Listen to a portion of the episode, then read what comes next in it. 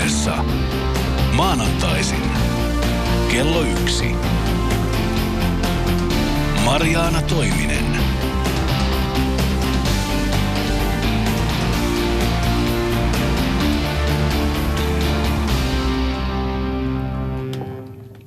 Hyvää iltapäivää. Minä olen Marjana Toiminen ja tämä on digitaalista tulevaisuutta käsittelevän ohjelmasarjan päätösjakso. Studiossa vierainani ovat tänään Aalto-yliopiston innovaatiojohtamisen professori Liisa Välikangas ja Henkka Hyppönen, kirjoittaja ja Plus One Agencyn luova johtaja. Tervetuloa. Kiitos. Kiitos. Viimeisen lähetyksen aihe on yritysten kyky muuttua. Tässä ohjelmasarjassa on käsitelty digitaalisen muutoksen kaikenlaisia ilmiöitä, jotka ikään kuin tapahtuvat meistä huolimatta. Riippumatta politikoista tai yrityksistä, ne pyyhkii ylitsemme. Mutta jotta Suomi selviytyisi, niin pelkkä ilmiöiden tunnistaminen ei kyllä riitä. Yritysten pitää muuttua ja paljon enemmän kuin ne tässä murroksen ensiaalloissa ovat kyenneet muuttumaan. Suomihan on nyt EUn hitaimman talouskasvun maa seuraavat kaksi vuotta. Siinä missä muualla EU-maissa eletään vihdoin vähän valoisammissa tunnelmissa, niin Suomi on ainoa EU-maa, joka sai varoituksen liian suuresta velanotosta. Ja suomalaisten yritysten kannattavuus on kuihtunut, vienti ei kasva ja investoinnit ovat vähentyneet. Ja sitten samaan aikaan on meneillään digitaalinen murros, josta on nyt puhuttu kaikissa ohjelmissa ja sitä Applen entinen suunnittelujohtaja Guy Barnahum on kuvannut verrannolliseksi maatalouteen ja kirjapainotaitoon. Se muuttaa kaiken pysyvästi, mutta ennalta ei tiedä miten. No sitten on meillä Suomessa täällä vielä myös ikärakenteen muutos. Sellainen tilanne, jossa 15 vuoden päästä vain 30 prosenttia kansasta on työssä maksamassa veroja. Tässä vaiheessa kaikkia keskusteluita yleensä se seuraava kysymys on, että mitä valtion tai hallituksen pitäisi tehdä. No me täällä emme tee niin, vaan me puhutaan yrityksistä. Mutta haluan kyllä kysyä teiltä arvon vieraat, miksi me aina, kun puhutaan, miten Suomella menee ja pärjätäänkö me, niin miksi me aina puhutaan eniten valtiosta? Mitä luulet, Henkka Hyppönen? Musta vaikuttaa siltä, että se on meihin suomalaisiin tällainen sisään istutettu ajatus, että joku muu hoitaa aina. Että jos mulla on joku ongelma, niin lähtökohtaisesti katsotaan, että onko se naapurin vika vai että pitäisikö se jonkun viraston hoitaa. Ja, ja vasta viime kädessä mietitään, että mitä jos itse tekisi jotain asioille. Liisa Välikangas, oletko samaa mieltä?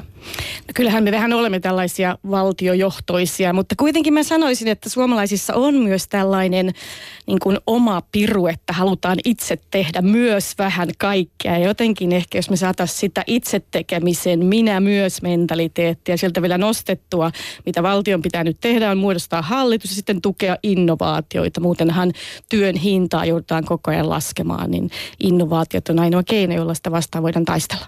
Tässä mun mielestä suomalaisuudessa on se mielenkiintoinen seikka, että, että nimenomaan tämä piru nosti tämän ajatuksen, että kun ajelin taas viikonloppuna Suomen maaseudulla ja siellä oli aika jänniä paikan nimiä.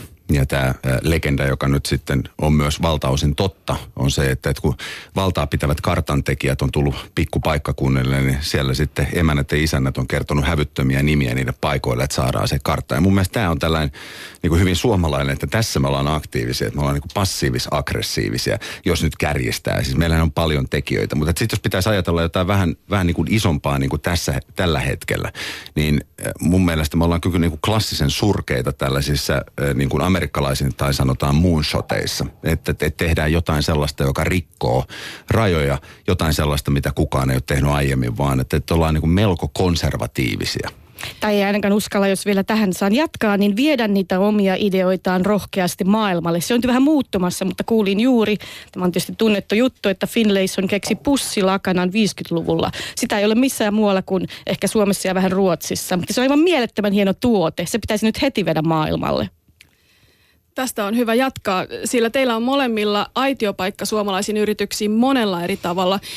Mikä on teidän oma subjektiivinen tulkinta? Nähdäänkö yrityksissä, että se murros, mikä on nyt edessä, on yhtä suuri kuin maatalouden leviäminen tai kirjapainotaito? Mitä olette mieltä? No sen kokemuksen perusteella mulla on empiriaa tästä vaan, että, että missä käynyt puhumassa yrittäjien ja, ja, tota, ja sitten isojen yritysten johdon kanssa, niin tavallaan konseptuaalisesti ehkä tunnistetaan – mutta ei mulla, mulla on yhtään sellainen olo, että, että, että käsitys olisi tällainen, että tämä on, tämä on todella niin kuin pohjaa myöten ä, muuttava rakenne, uudistus, mikä tässä tapahtuu, tai uudistusrakenteissa ja kaikessa siinä, mitä bisneksessä tehdään. Ja, ja se näkyy aika, aika pienimmissä yrityksissä esimerkiksi niin, että, että ajatellaan vaikka tällaista esimerkkiä, että ikinä ei ollut tällaista aikaa historiassa – missä pienet yritykset voi haastaa isoja yrityksiä aivan tasapäisesti. Eli kärjistäen ne voidaan ajatella, että pystyt omasta makuuhuoneesta rakentamaan globaalin yrityksen. Ei tällaista aikaa ollut milloinkaan. Tai se, että sä et tarvitse kansainvälistä markkinointibudjettia tehdäksesi globaalin yrityksen. Tämä on, tämä on täysin historiallinen aika. Sitten jos me mennään katsomaan tuonne pienyrittäjiä, jopa tutkimusta tehdään, niin, niin 55 prosenttia helposti kokee, että digitaalisuus on vaan uhka eikä tuo mitään meille. Ja sitten vielä tätä vahvistetaan niin kuin keskustelemalla kaiken näköisistä käsittämättömistä asioista, kuten vaikka digitaalinen sisämarkkina, jonka mä tietenkin ymmärrän konseptuaalisesti, mutta se on, musta se on niin kuin älykääpiömäinen ja vaarallinen ajatus tässä ajassa, kun nyt pitäisi nimenomaan ajatella, että, että rajat poistui toiseen suuntaan myös. Ja, ja, ja vielä ihan siihen niin kuin perustaan mennään, että, että ajatellaan ehkä vieläkin vähän niin kuin aina uusilla sukup- vanhoilla sukupolvilla on tämä ongelma, että kun tulee jotain uutta teknologiaa tai tietoa käyttöön, niin me ajatellaan sitä siitä vanhasta kulmasta. Että ajatellaan vaikka mediaa, niin, niin, niin, niin kuin ajatellaan edelleenkin varmaan niin kuin mediataloissa ajatellaan, että se internet on niin kuin television, radion ja lehden yhdistelmä ja sitten siellä on yleisön osasto ja luokitellut ilmoitukset. Ja tämä on ihan naurettava ajatus kaikille niille, jotka on syntynyt tähän digitaaliseen maailmaan. Ja tässä mun mielestä edelleenkin on se niin kuin yksi iso juttu, että ajatellaan, että tämä digitalisaatio, erityisesti kun käytetään tätä nimeä, että ei se ole iso muutos, vaan että se on jotain, jonka meidän IT-osasto kertoo sitten meidän talousjohtaja ja toimitusjohtajalle ja, ja sitten tehdään tälle asialle jotain. Eli se on ikään kuin siiloutettu, osastokohtaistettu, eikä ajatellut, että tämän platan päälle me rakennetaan koko bisnes tulevaisuudessa. Ja nimenomaan näin, että olen aivan samaa mieltä Henkka kanssa siitä, että pitää ikään kuin katsoa sinne tulevaisuuteen, eikä vaan miettiä, että miten teemme jotain jo olemassa olevaa vielä vähän paremmin tai uusilla työkaluilla. Ja olen tässä pitkään miettinyt tällaista asiaa, josta nyt kirjakin jo tulee ulos, mutta että miten oppia asioista, jotka eivät vielä ole tapahtuneet. Ja mä väittäisin, että nyt maailmassa on niin kova muutos ja murros, että on pystyttävä oppimaan sellaisista asioista, jotka todellakaan eivät vielä ole tapahtuneet. Ja miten se sitten tehdään? Voidaan katsella sellaisia edelläkäviä yrityksiä esimerkiksi, niitä, jotka tulee sieltä jostain ää, tallista, autotallista tai ovat vähän niin kuin tällaisia pieniä pilkahduksia tuolla yritysmaailman horisontissa ympäri maailmaa ja yrittää ymmärtää, että mikä näissä yrityksissä on mielenkiintoista, vaikka ne itse eivät ehkä menestyisikään, niistä saisi tällaisia valon pilkahduksia, että tuolla tavalla ehkä tulevaisuudessa vaikka nyt sitten digitaalisuus voisi toimia.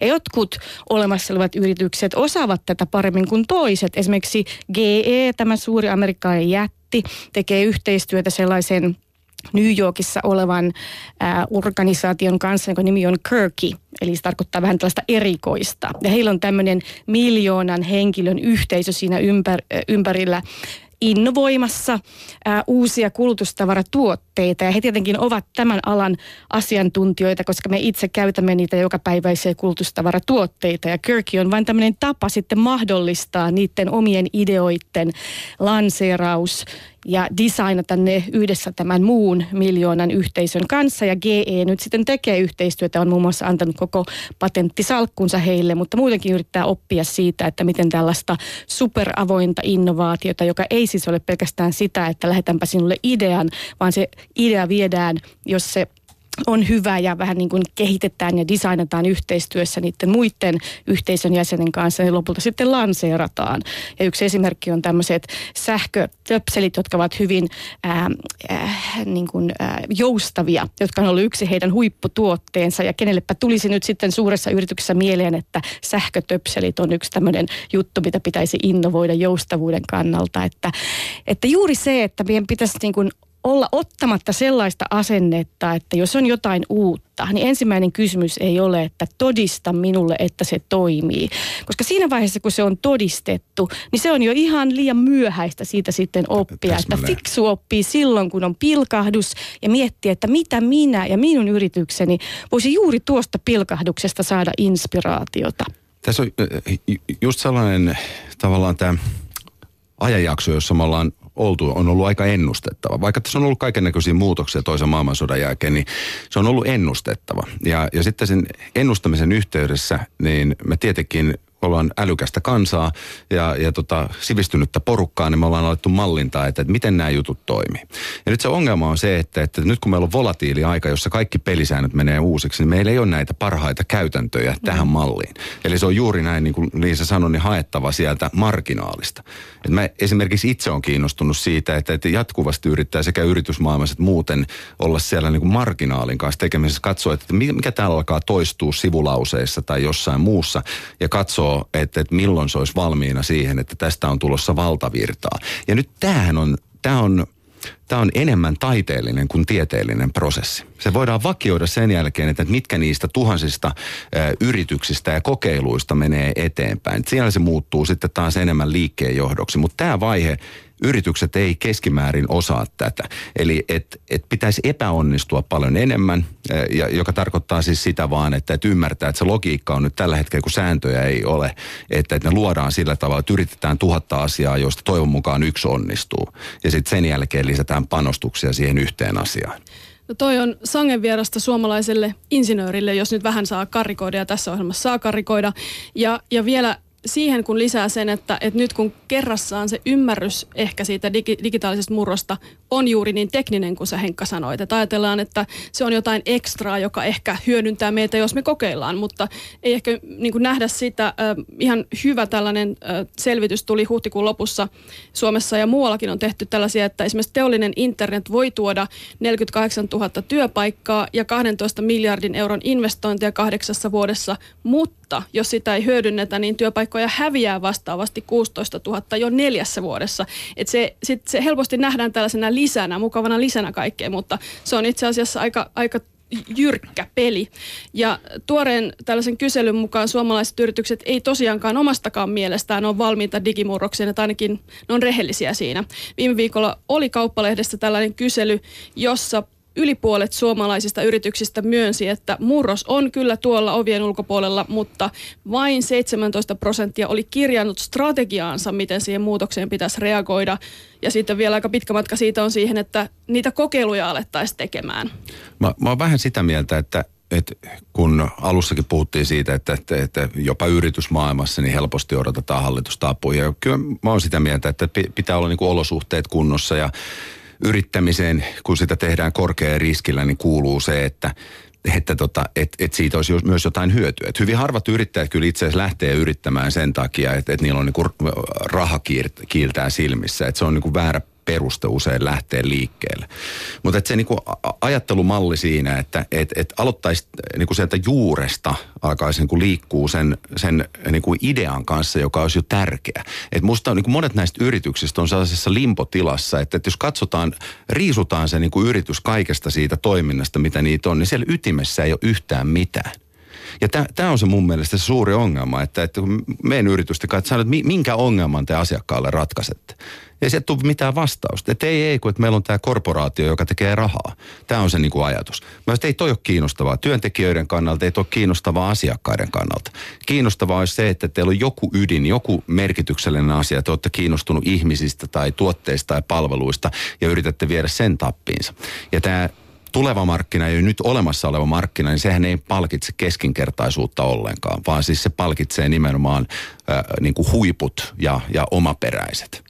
Mielenkiintoinen keskustelu yhden Piilaaksossa olevan äh, gaming eli peliyrityksen kanssa. Niitä on toki Suomessakin paljon, täälläkin voi käydä mielenkiintoisia keskusteluja, mutta tämä oli äh, äh, siellä olevan johtavan äh, pelifirman toimitusjohtaja. Ja hän kertoi, että hän on vähän vaikeuksissa, kun heillä menee erittäin hyvin, rahaa tulee ovista ja ikkunoista, mutta hänen työntekijänsä kysyvät, että niin mitä sitten, miksi me oikeastaan teemme näitä pelejä ja miksi me oikeastaan teemme tätä? Ja se vähän ehkä liittyy tuohon, mitä sanoit, että pitää olla joku sellainen tarkoitusperä tai ehkä joku intohimo ja totta kai sitten kun on rahaa, niin on jopa varaakin siihen, mutta se voi myös toimia toisinpäin, että sitä rahaa tulee sen jälkeen, kun on ensin se, se ikään kuin se komittoituminen tapahtunut.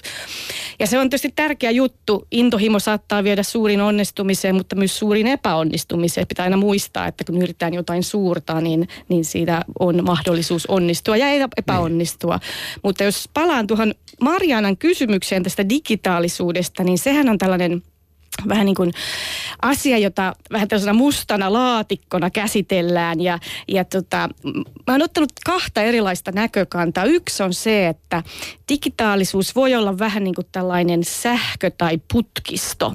Että kun kaikilla yrityksillä on nämä tämmöiset ison datan tietoputket, niin se ei lopulta sitten tuokkaan enää mitään kilpailuetua. Sähkökään ei tuo, paitsi silloin kun valot menee pois päältä, niin sitten on ongelma. Niin tämä on ehkä semmoinen ensimmäinen semmoinen vähän niin kuin, äh, otetaan tämmöinen todellisuustsekkaus, että mistä me oikeastaan puhutaan. Että onko se vaan sitä, että dataa virtaa ja me ikään kuin käytetään sitä tämmöisenä prosessin välineenä. Ja siihen pitää toki pystyä. Ja ehkä siinä nyt jollain tapaa meillä on näitä antureita ja muita, millä me yritämme saada sitten lisää sitä tietoa. Mutta sitten sellainen niin toisenlainen strategisempi näkökulma siihen digitaalisuuteen voisi olla sitä, että ruvettaisiin miettimään, että miten voimme ajatella koko yritystämme ja koko toimintaa ihan eri tavalla. Sen nähden, että jos meillä olisikin kyky vähän niin kuin ennakoida, että mikä joku, mitä joku kohta tekee, mikä sitten taas aiheuttaa kaikenlaisia eettisiä ongelmia. Esimerkiksi, että jospa tiedät, että tämä henkilö todennäköisesti tulee tekemään rikoksen, niin missä vaiheessa voi ottaa asian esille. Tai jos tiedät, että hän kohta ostaa tuotteeseen, niin voit tuoda sen tuotteen vähän lähemmäksi, jotta se tapahtuisi vähän nopeammin. Ja sitten semmoinen niin tilannehallinta, sen tilanteen ymmärtäminen, toki kaikki yksityisyyskysymykset siitä, että Google tietää meistä paljon enemmän nyt jo kuin me itse tiedämme itsestämme. Mutta semmoinen, tämä on juuri sitä asioista oppimista, joita ei vielä ole tapahtuneet, että pitäisi miettiä sillä tavalla, että miten esimerkiksi joku tekoäly, mikä nyt on kovasti äh, vahvasti nousussa Piilaaksossa esimerkiksi on monia erittäin kyvykkäitä ihmisiä, jotka juuri nyt kehittävät sitä tekoälyä, muun muassa tämän IBM Watsonin lisäksi, joka käy lääkärikoulua toisella vuodella ymmärtääkseni tällä hetkellä. Niin miten me käy... alueella. Kyllä, joo. Niin miten me oikein miten me käytämme tätä tekoälyä niin, että se palvelee meitä. Ja tämä on tämmöinen niin kuin mielikuvituksen haaste, että mihin kaikkiin robotit, jotka on yhä fiksumpia, niin pystyvät tulevaisuudessa. Ja siinä pitäisi kokonaan nyt unohtaa se, että meillä on joku tietynlainen toimintamalli tällä hetkellä. Ja miettiä, että minkälaisen toimintamallin voisimme rakentaa kymmenen vuotta eteenpäin. Ja sitten miettiä, niin kuin ymmärtääkseni Nokiakin tekee tällä hetkellä, että from the future back. Eli että lähdetään siltä tulevaisuuden mielikuvituksen tuotteista ja sitten vähän mennään taaksepäin miettimään, että minkälaisia polkuja kohti tai polkuja pitkin pääsisimme tuollaisiin ihan radikaaleihin erilaisiin näkymiin. Ja sitten voi jossain vaiheessa miettiä, että kuinka nopeasti tämä tapahtuu. Mutta myös on tärkeää, että ei jäädä siihen, että miten me voimme vähän lisätä sitä dataa tähän olemassa olevaan bisnesmalliin. Ja tämä on usein niin, että, että, että ihmiset ei pääse tässä ajattelussa eteenpäin, jos ne ajattelee vaikka sen bisneksen tai liiketoiminnan kehittämistä tai parantamista. Pitäisi ajatella sen nykyisen liiketoiminnan tappamista lähtökohtaisesti.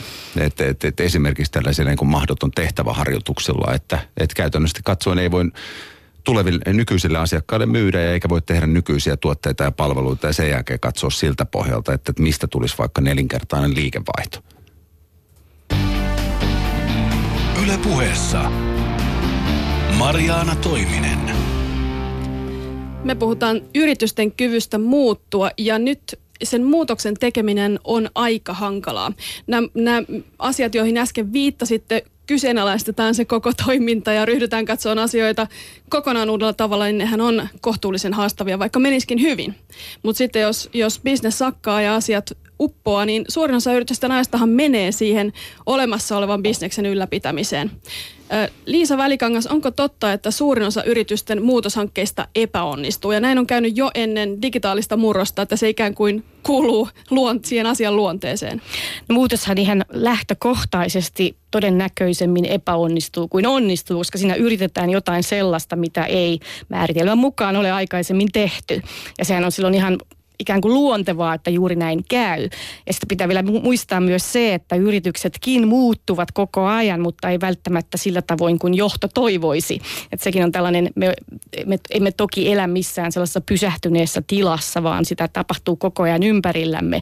No miksi muutos, nimenomaan sellainen muutos, mitä johto ja ehkä jopa työntekijätkin haluaisivat tehdä, niin usein epäonnistuu, niin sitä on varmasti strategisessa johtamisessa tutkittu enemmän kuin mitään muuta ja se ymmärretään erittäin hyvin, että ajattelumalleja on vaikea muuttaa, niistä on tullut tästä tämmöistä dogmaa ja meidän prosessimme jäykistävät meidät tällaisiin toimintatapoihin, joista on hyvin hankalaa tai ainakin sellaista kiusallista poiketa. Joudumme menemään alueille, josta emme paljon tiedä. Se on hyvin epämukavaa ja vähän niin kuin häpeällistäkin välillä. Ja sitten tällainen löytöretkeilyajattelu, mitä ehkä tässäkin ohjelmassa olemme nyt yrittäneet vähän, vähän tuota, tuoda esiin, niin se on kuitenkin aika uutta yrityksissä juuri siksi, että löytöretkeily on hyvin vaikea – Äh, muodollisesti kuvailla, että miten me nyt sitä teemme. Ja tämmöinen kokeilukulttuuri, mistä nyt on paljon puhuttu viime aikoina, niin se on tietysti erittäin hyvä askel siihen suuntaan. Mutta sitten siinäkin pitää muistaa, että pitää kokeilla semmoisia asioita, mitkä on tarpeeksi haastavia. Ja niitä kokeiluja voi tehdä tavalla niin kuin iteratiivisesti, että tekee yhden pienen kokeilun ja seuraa sitä heti toisella.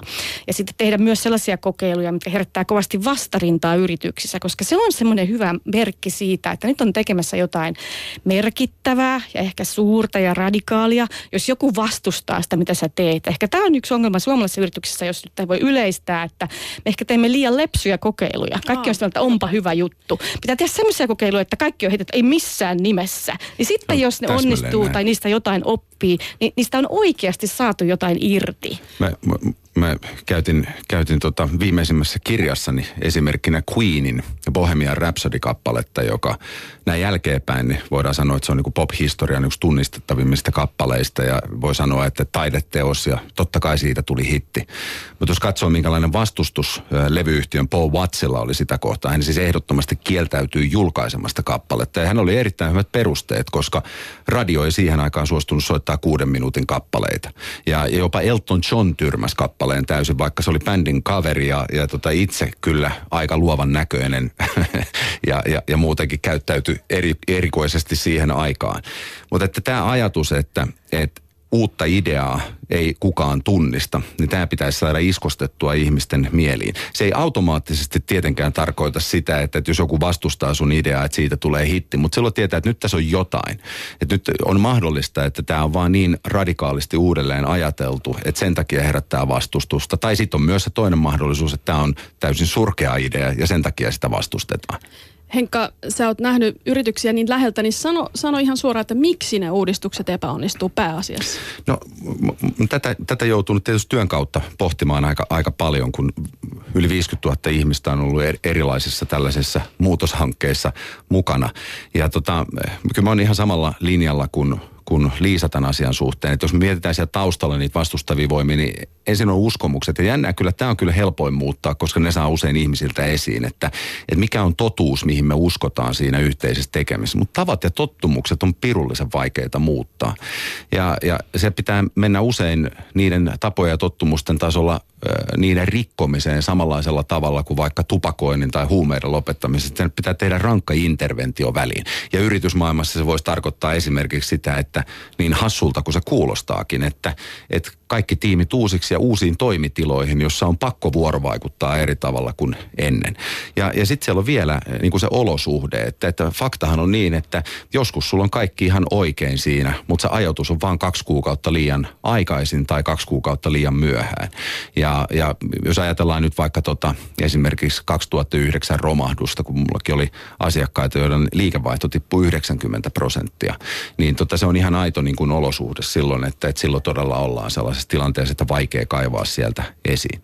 Ja sitten vielä tämä, mikä tulee mun mielestä tässä ajassa ja erityisesti kun seuraavat sukupolvet tulee töihin korostumaan, on tämä niin työntö ja veto efektin välinen ero. Et suomalaisessa johtamiskulttuurissa on korostunut että johto sanoo, että tohon suuntaan mennään ja sitten se toteutetaan. Ja niin kuin managerit ajaa sen läpi. Noin kärjistetysti jälleen kerran. Ja mä uskon, että jatkossa johtajat tulee yhä enemmän olevaan designereita. Että ne designaa sen muutosprojektin tai idean tai ajatuksen sillä tavalla, että ihmiset löytää heti omat tarpeensa, omat arvonsa, omat merkityksensä siitä ja siinä on voimakas vetoefekti.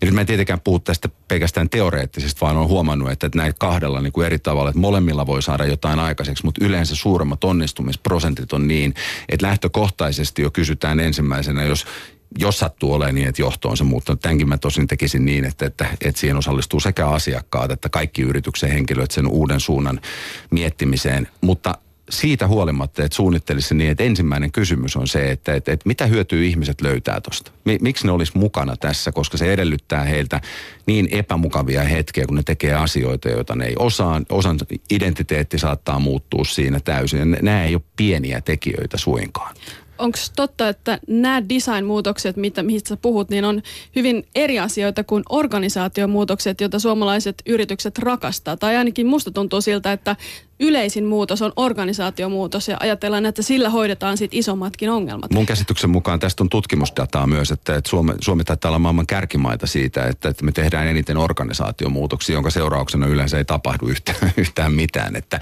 ja nyt muuten pakko korostaa tuosta äskeisestä repliikistä vielä, että, että tässä mä puhun ihmisistä, ihmisistä hyvin pitkälle. Et sitten, sitten otetaan tähän tämä toinen osa, jonka pitää muuttaa kokonaan. Että ajatellaan ihan kokonaan uusiksi sitä bisnestä, missä me keskusteltiin jo tuossa ensimmäisessä osassa. Mutta ne ihmiset kuitenkin jatkossakin, vaikka mä uskon vahvasti tällaiseen ihmisen ja koneen hybridiin, joka on toteutunut jo, mutta se yhä voimistuu eteenpäin. Vaikka Watson esimerkiksi, niin sehän on periaatteessa augmentoitu ympäristö ja tekee yhdessä lääkäreiden kanssa hoitosuosituksia ja diagnooseja ja, ja testisuunnitelmia.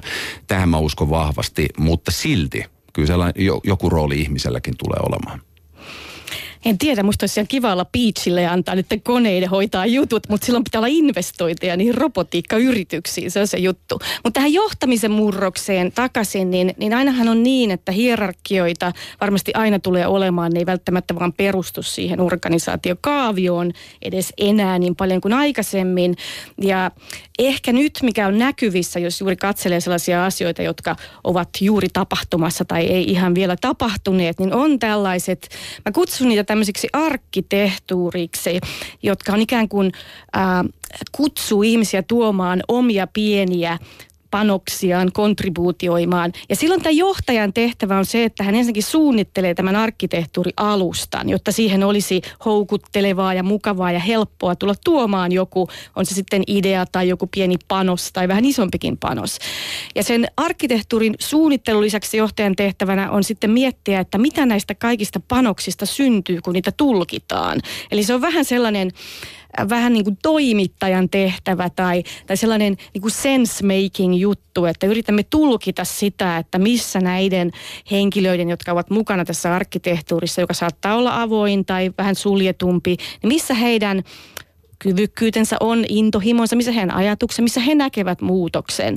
Ja miten tämä tulee tapahtumaan äh, ihan tavallisissa yrityksissä on varmaan vielä vähän aika laillakin kokeilun alla, mutta nyt on jo näkyvissä tällaisia, esimerkiksi yksi on tällainen nettifirma kuin Gaggle, jossa ää, yritykset voi, ää, voi esittää hyvin haastavia tällaisia matemaattisia ja tällaiseen ennustavan analytiikkaan liittyviä ongelmia.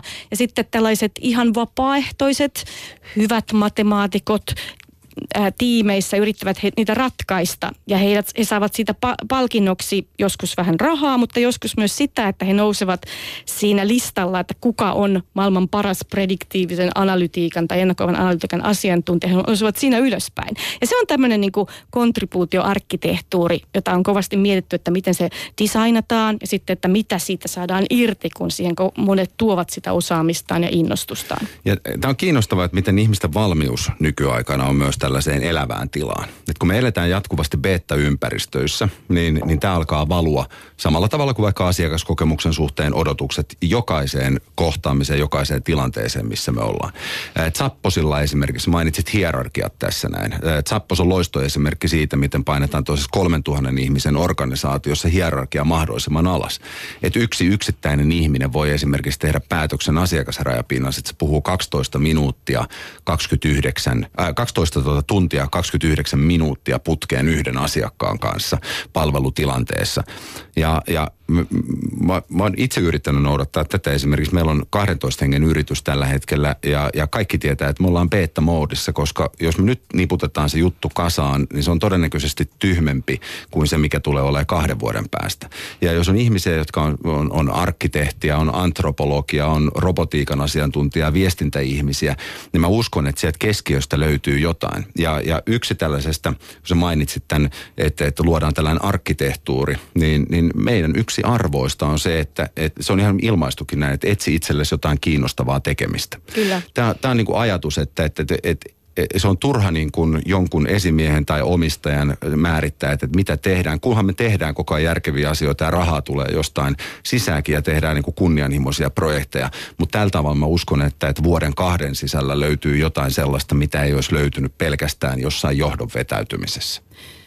Mahdollisuuksiahan kaikilla yrityksillä on ja itse asiassa se tutkimus, johon tuossa aiemmin viittasin, jossa suurin osa yrityksistä ei ollut tehnyt vielä mitään digitalisaatiolle, niin silti valtaosa oli sitä mieltä, että nyt olisi kuitenkin mahdollisuutta vaikuttaa ja tästä voi olla jotain positiivista hyötyä. Otetaan tähän väliin Folk-mainostoimiston toimitusjohtajan Tommi Laihon näkymä omiin, tai siis asiakkaisiinsa ja muihin firmoihin. Mitä tapahtuu niissä, kun ne yrittävät muuttua? Yle puheessa Mariaana Toiminen. Sä näet omassa työssäsi tosi paljon yritysten halua muuttua. Mikä mielikuva sulle on tullut, että millaiset yritykset onnistuu siinä muutoksessa ja millaiset yritykset ei onnistu? Sellaisella niin kuin käytävätason keskustelussa niin paljon kuulee sitä asiaa, että yritykset haluaa muuttua, mutta käytännön tasolla niin kuin harva oikeasti edes pyrkii muutokseen. Se, se on jännä juttu, että kun tässä työssä on nähnyt varmaan 20 25 eri toimialaa ja varmaan niin kuin satakunta yritystä, niin pe- jo pelkästään niin kuin respassa niin sä havaitset tosi nopeasti, että mikä se firman niin kuin energiataso on. Että onko siellä täynnä niin kuin ihmisiä, jotka on lamaantuneita ja kykenemättömiä muuttaa tavallaan omaa tekemistään tai yrityksen tekemistä, vai onko se yritys täynnä intoa ja valmiina tekemään muutoksia, onko siellä niin kuin energiatasot korkealla. Jotenkin tähän suomalaiseen yrityskulttuuriin ei kuulu se, että me puhutaan, että millainen energiataso jossain yrityksessä esimerkiksi on. Me puhutaan vaan koko ajan niin kuin kovista arvoista. Ja sitten jos miettii muutosta, niin mielestäni siinä on kaksi asiaa, jotka on ihan keske- tai kaksi keskeistä asiaa. Ehdottomasti se, että se johto edustaa sitä muutosta, on valmista muuttuu, muuttaa omaa käytäntöä, tekee tekoja ja päätöksiä, jotka johtaa muutokseen. Jos se johto on valmis tekemään isoa muutosta, niin ei tapahdu mitään muutosta. Et jos se vaan on esimerkiksi keskijohdon asia tai pelkästään paperilla oleva asia. Ja sitten toinen asia, että oli se yritys pieni tai suuri, niin henkilöstön pitää olla mukana siinä muutoksessa. Että jos tehdään niin kuin suomalainen tapa että joka kvartaalissa tehdään vähän uutta strategiaa ja sitten sitä esitellään johtoryhmässä ja ja se henkilöstö saa niin kuin kolme strategiaa liian myöhään tiedon, että mitä pitää tehdä, niin mitään muutosta ei tapahdu.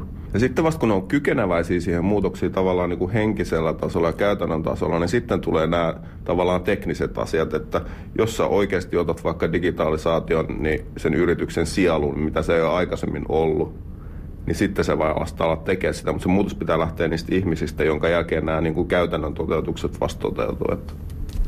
No sä oot tehnyt työtä myös hyvin menestyville yrityksille, jotka on yrittänyt jotain uutta ja onnistunut siinä. Mis, mistä sä tunnistat sen, sen, että nyt tämä varmaan ehkä menee maaliin ja tuottaa tuloksia tämä kampanja?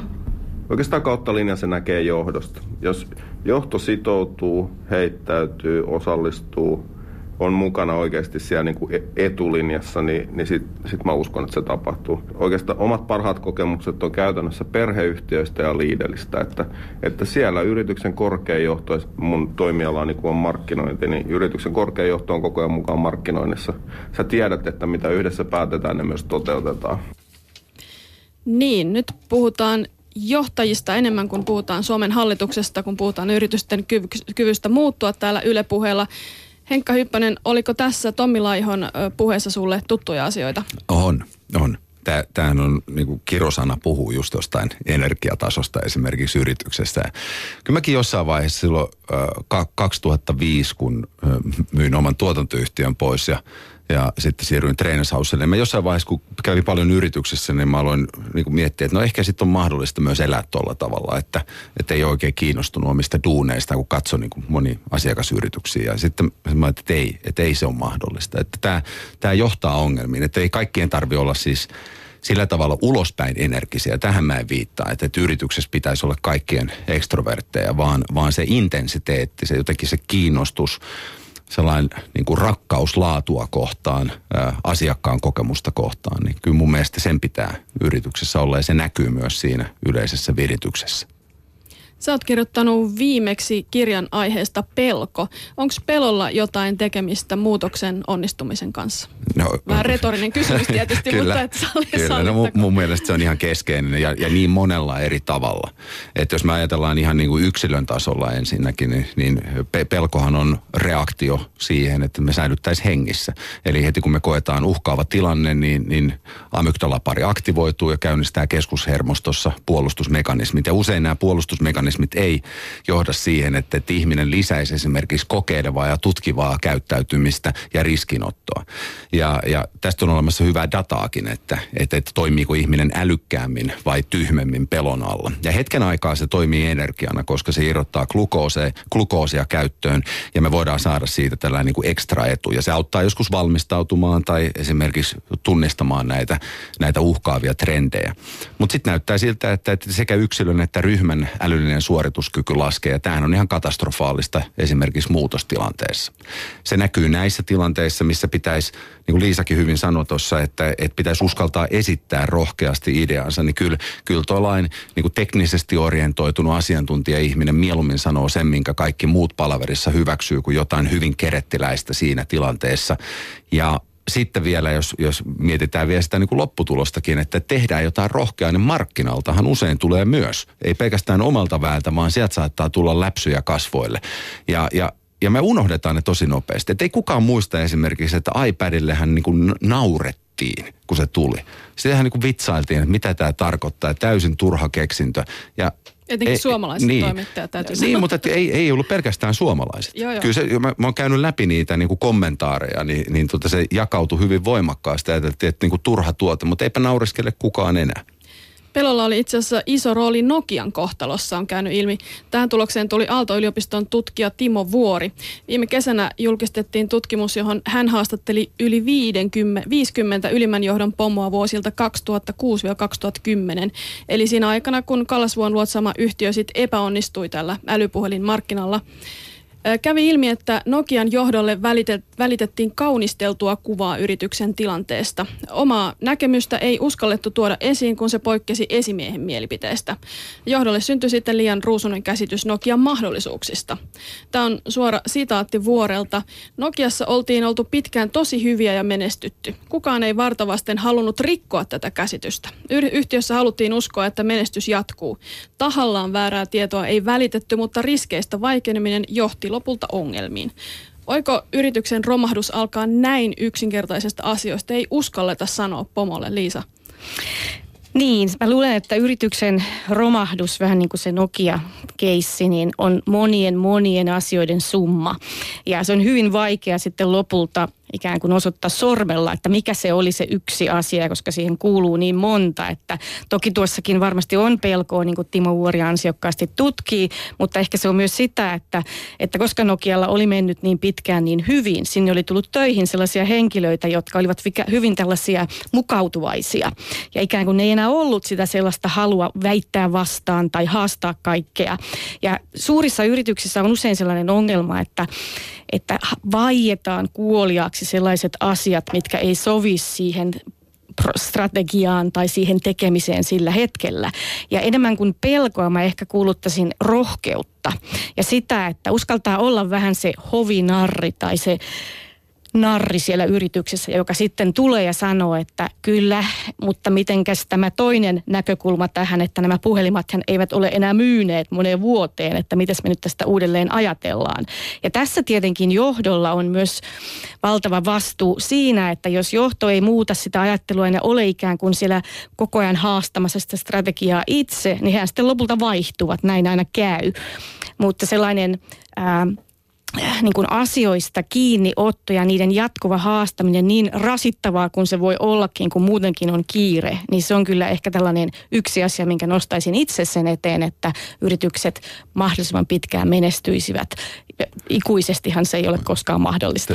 Tämän tietysti niin kuin pelkohan estää voimakkaasti, että mä oon nähnyt tämän käytännössä, että, että miten yrityksissä ne ihmiset saatetaan leimata, että ne on niin kuin hankalia, ne on vaikeita ja, ja osa heistä onkin, mutta sitten taas osalla on tärkeä tieto. Tai sitten niin, että yritetään jotain uutta ja yrityksen ylijohto saattaa julkisesti nolata tällaiset ihmiset, vaikka se olisi sen ytimessä oleva asia.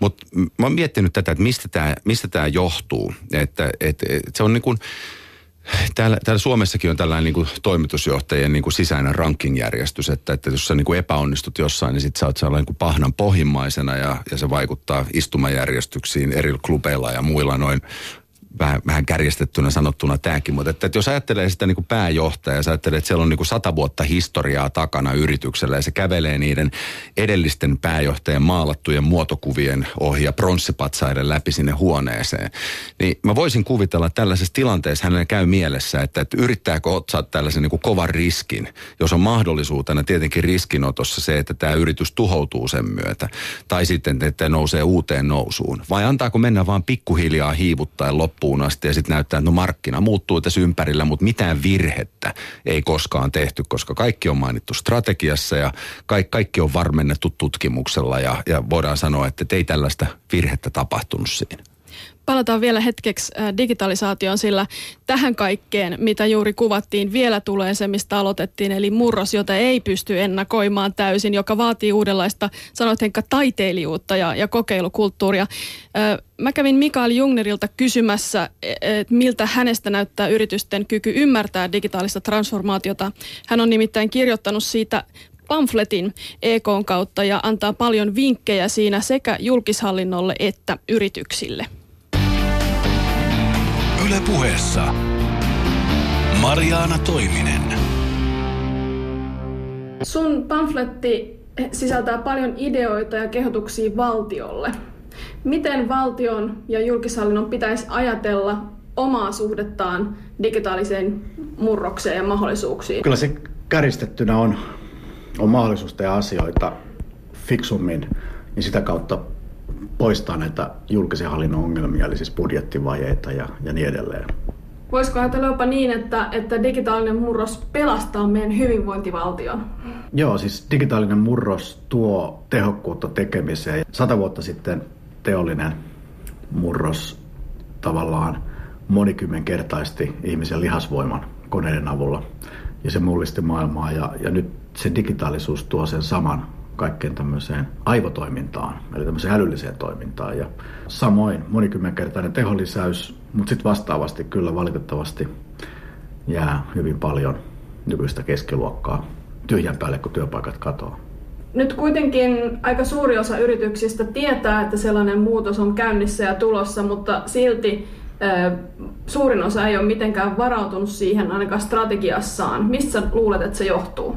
Perinteistä, että ihmisen mieli on sillä rakennettu, että rutiinit ja, ja perinteet on tosi tärkeitä, että kuvitellaan, että asiat jatkuu niin kuin nytkin ne on.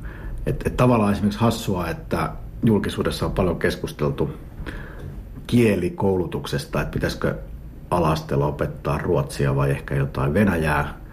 Ja harva tulee ajatelleeksi, että siinä vaiheessa kun nykyiset alasteikäiset on työelämässä, niin tietokoneet hoitaa simultaanitulkkauksena kaikki nämä kieliongelmat.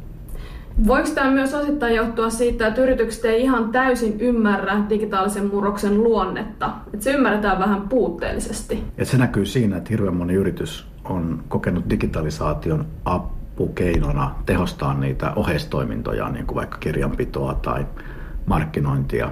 Mutta itse asiassa se digitaalisuuden voima on sen perus ydinliiketoiminnan murroksessa, että sieltähän se löytyy se etu. Vaikkapa joku 3D-printtaus, jossa voi kotona tulostaa esineitä itselleen, niin jos sitten miettii vaikka jotain rautaruukkia, autokumpua, terästeollisuutta, niin siellä olisi hyvä huomata, että tällä erää näiden 3D-printerien se metallimassa, joista näitä tuotteita leivotaan kodeissa, niin sen kilohinta on noin 200 kertaa kovempi kuin sen puhtaan raaka-aineen hinta. Että siinä olisi aika katteellista toimintaa. Sä tässä pamfletissa toteat myös aika hyvin, että, että digitaalinen murros on yhtä aikaa työväline, ekosysteemin luoja, luovan tuhon nopeuttaja sekä tehokkaampi ja osuvampi tapa toimia. Miten tällaisia asioita yrityksissä pitäisi ryhtyä miettimään, jotta, jotta ne aiheuttaisi tarvittavia muutoksia? Se digitaalisuushan tavallaan antaa kaiken tiedon, että silloin voi tosiaan tietää ympäröivästä maailmasta kaiken, kun erilaiset anturit ja muut sitä tietoa tuottaa. Niin sitten samaan aikaan reaaliaikainen tilannekuva, niin jos sitä tehdään päätöksiä, niin ne päätöksetkin toteutuu suurin piirtein heti. Ja, jos tätä rupeaa miettimään, niin siinä voi, voi niin kuin mennä koko tekeminen uusiksi. Yksi esimerkki on se, että tällä hetkellä Kiinan tehtaat tuottaa puolet kaikista maailman esineistä. Se on aika paljon. Nyt nämä esineet löytää tiensä kuluttajille kaikenlaisten väliportaiden kautta. Nyt on sellaisia sivuja, joissa nämä kiinalaiset tehtaat myy sitä tuotetta suoraan länsimaisille kuluttajille. Ja, ja voi sanoa, että kun sellaisen sivuston käy avaamassa, niin se hintataso on jotain niin kuin järkyttävän alhaista. Eli voi sanoa, että melkein kaikki esineet, mitä ympäriltä löytyy suoraan Kiinasta netin kautta ostettuna, on ehkä miinus 80 prosenttia koko ajan. Ja tähän vallankumoukseen vaikkapa suomalainen vähittäiskauppa ei taida ihan olla valmistautunut. Et, et mitä nämä 300 000 vähittäiskaupan piirissä teke, työtä tekevää, arvokasta työtä tekevää ihmistä, niin mitä hän tekee viiden tai kymmenen vuoden päästä, kun tämä verkkokauppa lyö tämän vähittäis, nykyisen perinteisen fyysisen vähittäistavarakaupan laudalta. Onko sulla mielessä yhtään sellaista suomalaista perinteisen teollisen ajan yritystä, joka olisi onnistunut ottaa digitaalisiin mahdollisuuksiin hyvin haltuun? Mulle tulee ensimmäisenä mieleen Neste. Neste, joka tekee nyt biodieseliä melkein mistä vaan. Siis sehän alkoi näistä palmuöljystä, paljon puhuttiin ja kritisoitiinkin. Ja nyt se on edennyt teurasjätteisiin ja, ja mitä ihmeellisimpiin jätevirtoihin. Ja se on tosi digitaalinen järjestelmä. Eli Neste tavallaan koko ajan ympäri maailmaa katsoo, että mistä löytyy vaikkapa jotain kalojen perkuujätteitä, josta voisi tehdä biodieseliä ja sitten ne jätteet löytää tiensä oikeaan paikkaan ja se biodieseli oikeaan paikkaan. Tämä edellyttää todella kattavaa ja hyvin mietittyä digitaalista kokonaishallintaa, että tämä mylly voi pyöriä.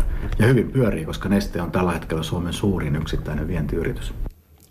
Minä olen Marjana Toiminen ja studiossa täällä Liisa Välikangas ja Henkka Hyppynen puhumme yritysten kyvystä muuttua. Ja nyt olemme ruoskineet tarpeeksi suomalaisina me jotenkin pidetään siitä, mutta, mutta mietitään, löytyykö muita hyviä esimerkkejä. Mikael Jungner tuossa tosiaan mainitsi Nesteen. Henkka Hyppönen, mikä yritys olisi hyvä esimerkki siitä epätodennäköistä tilanteessa, jossa muutos onnistuu? Mä otan tällaisen niin kuin täysin niin kuin pienen ja jopa niin kuin hyvin perinteisen ja tavallaan tällaisen ensimmäisen portaan muutoksen. Salossa on sellainen kuin Virtasen kauppa, joka on ihan tällainen niin perinteinen autotarvikkeita ja työkaluja myyvä kauppa. Ja siellä sitten tuli uusi sukupolvi tämän vanhan sukupolven lisäksi tekemään sinne ja ne alkoi katsoa sitä bisnestä ihan toiselta kantilta. Että ne katsoi, että tuunaaminen on tällainen yksi yksi alue, joka kasvaa ja, ja sitten tämä poika alkoi miettiä, että no sen ympärillä sitten verkkokauppa. Ja tämä on ihan niin kuin klassinen ja perinteinen tapa tehdä se, mutta että siinä ne toimii yhdessä ja molemmat tukee toisiaan äh, niin jännältä kuin se kuulostaa. Mutta ehkä vielä siitä sellainen niin kuin yksi yksittäinen kohta, jossa näkyy se isompi ajattelun muutos, että jos menee Virtasen kaupan sivustoille, niin sieltä voi havaita, että, että kaikki asiakaskommentit on täysin avoimia. Eli mitään ei jätetä. Siellä on negatiiviset ja positiiviset kommentit ja sä näet heti sieltä logista, että, milloin niihin on vastattu. Ja mun mielestä tämä sitten taas kuvastaa se, että, ymmärretään tämän ajan muutos. Että, että vaikka se on hyvin perinteistä ja, ja tota, nykyään voi naureskella sitä, että kun yleensä yritykset ajattelee, että on meidän digitaalisuus sitä, että perustetaan verkkokauppaa, joka on niin kuin kaukana koko ajatuksesta. Mutta tässä, että näin pieni steppi ja se muuttaa kuitenkin merkittävästi jo sitä ajattelua siellä pohjalla, että se on toiselle alustalle rakennettu. Ja kuluttajan keskiössä kuitenkin. Tä, täsmälleen, että niin. tässä niin tämä ajatus se, että, että se tulevaisuudessa, että, että, että ei näitä yrityksiä jatkossa voi johtaa enää mistään nurkkahuoneesta tai mistään kaukaisista ajatuksista. Nämä johdetaan niin kuin asiakkaan kokemuksista ja asiakkaiden latenteista tarpeista, eli niistä tulevaisuuden odotuksista. Ja sitten luovuus on mun mielestä rajana siellä, koska teknologia mahdollistaa lähes kaiken tekemisen tällä hetkellä. Niin, Liisa Välikangas, mehän mielestämme tai kysyy keltä yritysjohtajalta tahansa, niin asiakas on siellä aina, aina on keskiössä kuulemma, mutta ollaanko me ymmärretty sittenkään, mitä se oikeastaan nyt nykyään tarkoittaa? No hyvä esimerkki tästä on kiinalainen kodinkonevalmistaja nimeltä Haier, joka äh, näin tarina kertoo ja tarina lienee totta mutta lähetti näitä huoltohenkilökuntaansa katselemaan pyykkikoneita Kiinan maaseudulla. Ja yllätys, yllätys, siellä ei pelkästään pestykään pyykkiä, vaan myös juureksia ja vihanneksia. Ja jos nyt olisi ollut tavallinen yritys kyseessä, niin varmasti olisi tullut pieni semmoinen varoitus siihen pyykkikoneen eteen, että älkää vain peskö mitään muuta kuin pyykkiä. Mutta he tulivatkin siihen tulokseen, että asiakas on aina oikeassa ja tehtiin putkista paljon paksummat, niin nyt se multa sitten tukin niitä. Ja mielestäni tämä nyt on aivan eri erinomainen esimerkki Kyllä. asiakaslähtöisyydestä ja asiakaskeskeisyydestä. Ehkä toisenlainen voisi olla vaikka Amazon, jota mä pidän niin kuin erittäin hyvänä yrityksenä monestakin syystä. Sillä on ihan mieletön ambitio tällä perustaja Jeff Bezoksella. Ja silloin kun Amazon lanseerasi sitä Kindle-lukulaitetta, niin heidän ää, CFO, eli siis rahoitusjohtaja, oli vähän vähän tuota epäluuloinen, että ei tästä kuitenkaan koskaan tule mitään. Ja hän sitten kysyi Jeff Bezokselta, eli siis perustajalta, että kuinka paljon rahaa aiot oikein haaskata tähän Kindlein lanseeraukseen. Niin Jeff Bezos vastasi, että paljonko meillä on. Ja mun mielestä tämä on niin kuin mahtava esimerkki siitä, että hän seisoi sen takana. Tietenkin tässä voi tehdä suuria virheitä, mutta tässä nyt arvostelukyky ei pettänyt, vaan siitä tulikin suuri menestys. Ja jos vielä kolmannen ihan pienen, ihan erilaisen esimerkin ottaa, niin tämmöinen yritys, joka on tuolla Norjan perukoilla kuin Comroad, joka tekee ää, lasikuidusta ää, mili, näitä antennoita sekä, sekä tuota valaan pyytäjille tai, tai laivaliikenteelle että myös ää, sotilaskäyttöön. Ja heidän koko teknologinen kehityksensä on lähtenyt liikkeelle kahdesta sattumasta. Ensimmäinen oli se, että tämä perustaja, joka oli tämmöinen Chersaim, niin tapasi amerikkalaisen kalastajan, jolla oli tämmöinen hieno lasikuitu ää, millä hän kalasti. Ja, ja tuota, hänpä lähtikin sitten Amerikkaan opiskelemaan tätä teknologiaa, vaikka ei englantiakaan puhunut, mutta kun piti laivalla mennä, niin siinä oppi. Ja samalla tavalla tämä antennabisnes syntyi siitä, että hän törmäsi valaanpyytäjiin, jotka sanoivat siellä Norjan merillä, että meillä ei ole tarpeeksi korkea teknologia, joka kestäisi näitä myrskyjä ja tuulta ja kaikkea muuta. Ja tämä pointti on siinä, että tällä yrityksellä ja sen perusteella oli tällainen ma- tämmöinen niin kyky tarttua siihen sattumaan montakin kertaa. Eli tämä nyt ei ollut pelkkää yhtä sattumaa. Ja sitten ottaa se tosissaan, lähteä opiskelemaan uutta teknologiaa ja sitten vielä tuoda se sinne Norjaan ja tehdä siitä aivan uskomattoman hienoja tuotelinjoja, jotka ovat kasvaneet huomattavaksi bisnekseksi tämmöiselle keskisuurelle yritykselle. Nämä on aina hienompia nämä tällaiset perinteiset alat, jossa joku keksii jotain. 90-luvun puolen jälkeen meksikolainen tällainen betonifirma ymmärsi, että yksi heidän niin kuin sen oman prosessinsa ongelmista on se, että, että se betoni, jolla on parasta ennen päivämäärä, menee väärään aikaan työmaalle, koska työmaa ei valmis ottamaan sitä vastaan.